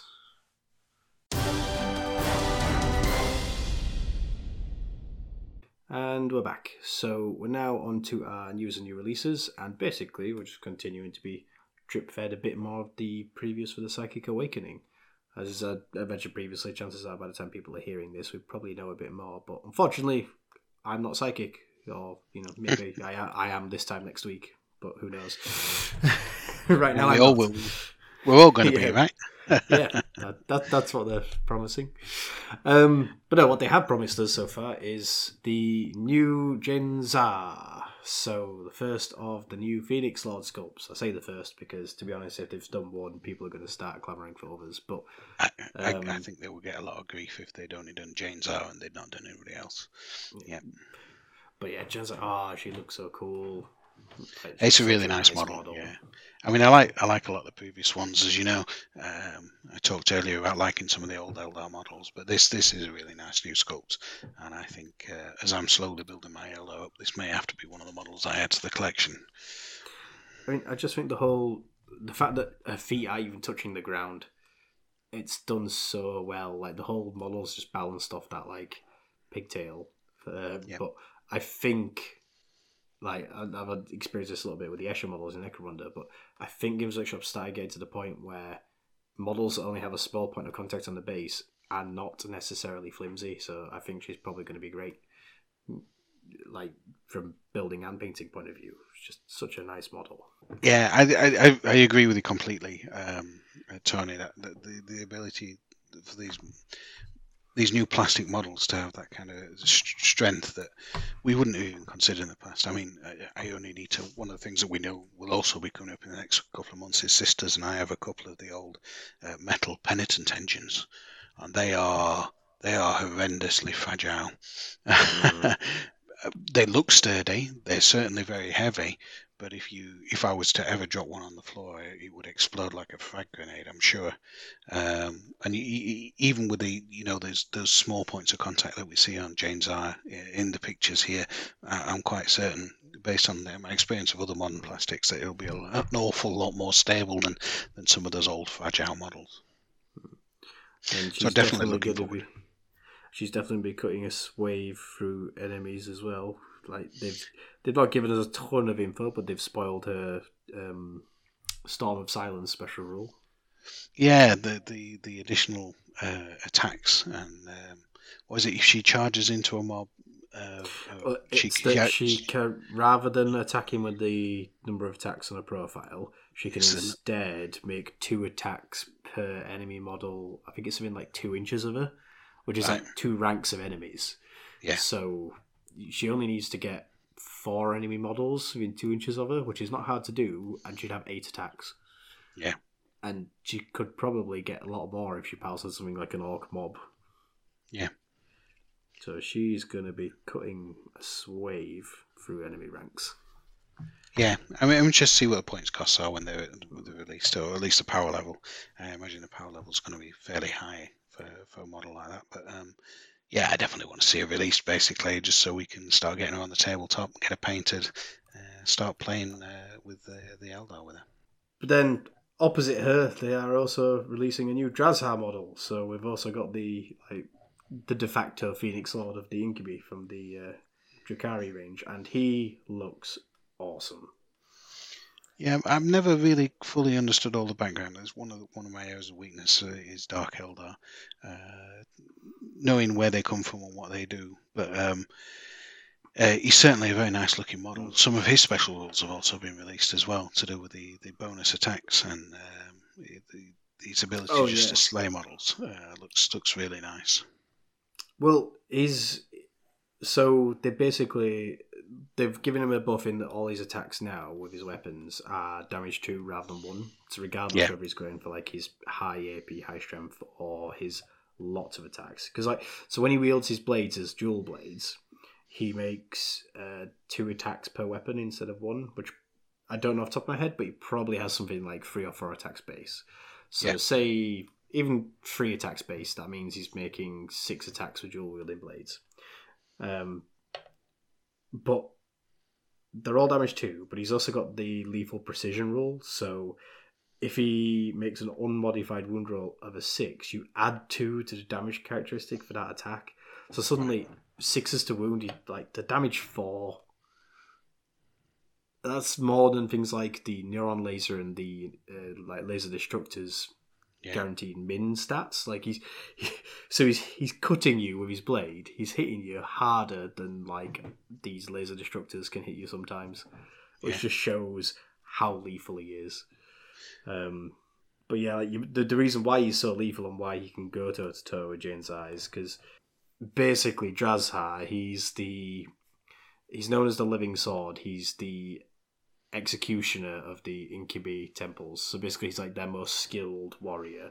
Like he's- Okay. no one can compare with him. But he's also this figure of mystery. Like he's never been uh, particularly affiliated with any one temple. He's never even spoken a word. Like he, he's just shown up, killed whoever's in charge, proven he's the best, and everyone just stays clear of him or follows him into battle, one or the other. And basically, he's kitted out in all this really ancient war gear. He's completely matchless. You know, he has no peers. No one's as good as him, and he knows every trick in the book of the Incubi have ever known, and he's skilled in every blade and weapon and technique they ever use. And it's basically because, although never officially confirmed, it's all, and this is both like in the real world and in the lore, it's all rumor that he's actually the Dark Phoenix. He is the fallen Phoenix Lord. Oh, okay. So the Striking Scorpions Phoenix Lord, um, Karandras, he's actually the second Phoenix Lord of the of the Striking Scorpions. Oh, the okay. original one um, was known as um, I think it was Arhra or something, but basically he turned from the path, so he actually became like this Chaos Phoenix Lord. That's the really old. He- He's not Phoenix associated now, but basically he he kind of fell in with the Dark Eldar, if that makes sense. Yeah, no, that makes sense. I, I only knew about Cassandra, so that's interesting. I shall have to do some more reading. Yeah, basically Karandras was his um, like star pupil. So Karandras Right. stepped in to then become the Phoenix Lord of the Dragon Scorpions once his mentor had like turned from the path and fallen. Um, and the belief is that um, he went in and founded his new aspect shrine in the Dark City, and that became the Incubi. Because they have a lot of parallels with the aspect warriors of the craft worlds. And the belief is that Drazhar is actually the Phoenix Lord of that temple, like that way of war, that way of life. Which is why in the new Phoenix Rising box set, we're going to be getting Jain Zar versus Drazhar because it's Phoenix Lord versus Phoenix Lord. Right. Okay, that makes sense then. It should be such good to see these models on the tabletop. This is also a really nice looking model for for Jazar. So um, I really looking forward to seeing the rules and getting him in, in, in play. yeah, I'd love to see him on the table. It's going to be awesome. Um, but like I say, that's that's all we know at the moment. Uh, hopefully, this time next week we'll know a lot more, and we'll probably have a lot more to talk about on the Psychic Awakening in next show. Um, other Hope than so. that, the we'll just sort of pass over it a little bit to be honest. But the recent news was that Games Workshop is actually going to be partnering up with Marvel Comics to produce a range of 40k comics. So if you're a fan of either Marvel or Games Workshop, something to look forward to there. Yeah, I, I confess comics are not really my strong point, but it's an interesting matchup. Certainly took me by surprise. Um, I think one of the things to remember is is Marvel comics is not the same as Marvel films, right? There's quite a distance between those. So uh, Yes. Marvel films is more closely associated with Disney. So um, that doesn't mean that Jane's always the new Disney princess uh, just because of the no, it sounds like more that Marvel are going to be writing or creating creating comics uh, set in the 40k universe. I think is what we're going to actually see, right? Well, I mean, I've seen and read a handful of like 40k graphic novels and comics before, like in years past, and they've always been really good and very you know grim, dark, and 40k. But they've never quite had that like backing of a major publishing entity like Marvel behind it. So to see what they're going to come up with, you know, like what is Marvel going to do with the the 40k IP and the sort of comics that they're going to produce, I think will be really interesting. And I've followed a lot of sort of like you know comic book lore and culture within like you know DC and Marvel, but I've never really been an actual comic book guy. I've never really owned any or sat down and read them. but maybe this is the thing that you know gets me to pick up something. You know, Yeah, I'd, I'd certainly try out some 40k comics. So It's, it's certainly interesting. I, I, don't think we've actually listed our show notes, but these kind of link ups with some of these big firms that have got the, the big visibility, like the new Bandai Space Marine model uh, Mm. that's available for pre order as well at the moment, that's, that's popped up in the last couple of days. I think those kind of strategic alliances are going to get Warhammer and Warhammer 40,000 brands uh, much better known in, in, in the general public around the world uh, in a way that they've not been in the past. Yeah, I mean, it's funny to think that you know, two, three years from now, you could have someone who's never owned any like Warhammer twenty eight mil wargaming figures, but they Yeah. could be sat at home with their Bandai um, action figure intercessor on the wall, whilst they're flicking through their Marvel Comics forty k comic book between watching episodes of Eisenhorn on Netflix. Yeah, yeah, absolutely. You know, like absolutely. Who can believe that that is the potential kind of 40k world that we might be living in in just a couple of years' time? Yeah, let's not imagine the real world's going to go into 40k though. That that might be the wrong yeah. to imagine. Who knows? Maybe, maybe the birth of the emperor is just around the corner. Oh, maybe this is where it all begins. um, and yeah, that's basically all the major news um, since the last show. As I say, I reckon we'll have a probably a larger, more bumper news section in the next one, but we'll have to wait till then. Um, so we're just sort of wrapping things up now, and just before we go out the door, we'll have a quick look at our community spotlights. So, Dave, have you got any picks at all that you want to mention? Anything you've seen out there in the world of 40k? Yeah, a couple of things. One, the first one is something you've mentioned uh, a couple of times before, and I'm I'm slowly catching up on, which is the two peas in a pod, pod uh, drop pod podcast. Um, uh, they, those uh, are great guys. I, I start, decided yeah. to start from the beginning, so I'm still a, a, couple of tens of episodes behind the current times, uh, but uh, I'm slowly catching up. And um, their their their chat between between themselves, between all of them that are part of that podcast, is just something that's fantastic for, that I really enjoy having on in the background uh, while I'm I'm doing hobby, and um, whether they, t- they talk about all different aspects of uh, 40k and, and Age of Sigmar as well. Um, and um, mm, yeah, it's brilliant. If anybody's not come across them, absolutely look them up. I know I've mentioned them once or twice, but I feel like recently as well, they're really good representatives of a generalist Games Workshop yeah. podcast. So they talk about Age of Sigmar and 40k and Lord of the Rings and Aeronautica and Titanicus, like everything. You know, if you want a show that covers a lot of the different Games Workshop IPs, then they're definitely one of the podcasts I'd suggest looking at. Yeah, absolutely. Um, then the other thing I was going to mention is uh, it's a slight more, not really general community. Is an article I spotted in uh, uh, White Dwarf, actually, in August, uh, on page 8, four page article by Phil Kelly, who talks about designing the background of the worlds uh, of, of uh, Warhammer 40k and Age of Sigmar, particularly all the changes in 40k and, and of course the rebuilding of the whole uh, Warhammer universe to, to lead up to Age of Sigmar, and about how they did it and why and what they were trying to achieve. And a lot of it is about giving players the opportunity to create narrative, to tell stories, to find their armies in this world and find out what their armies are doing in this world or these worlds that we choose to play in. Um, and it just, when I read it, it just rang the chimes of this is exactly what we talk about on this podcast. And here's Phil Kelly publishing in White Dwarf an article saying mm-hmm. exactly the same as we do. Uh, I, I, just wanted to emphasize it on the podcast because it's absolutely, I think it's, it's spot on. Uh, well, and, and the kind of things we're saying is one of the valid ways to play. Of course, you can be a tournament player, and if that's what you enjoy doing, that's fine. If all you do is watch Eisenhorn on Netflix and that's the only way you engage, that's absolutely fine as well. But but for people like us, and I'm sure the people who listen to us talking on a regular basis want more narrative and. Uh, Games Workshop are absolutely open about the fact that that's what they're trying to build into their games is the kind of kind of style of play that we like. Well, that sounds to me like we need to get Phil Kelly on our show. We should so, try. We should try. So if Phil, you're listening by any chance, then get in touch because we would love to have you on. Tag him on Twitter when you uh, put the recording out. uh, yeah, I'm sure, I'm sure he'd love that.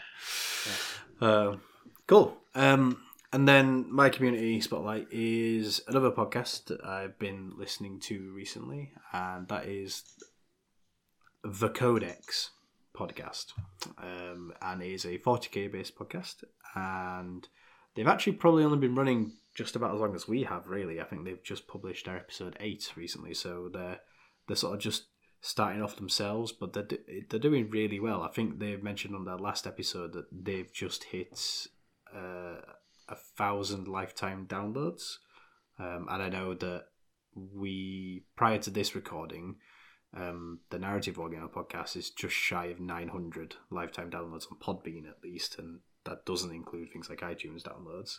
So we're, we're kind of sort of like on par in both scale and timeline. so it's really interesting to see how those guys have been like running through their podcasts and the sort of stuff they've been talking about, and I really enjoy it. Um, one of the things that's really good is that they're both.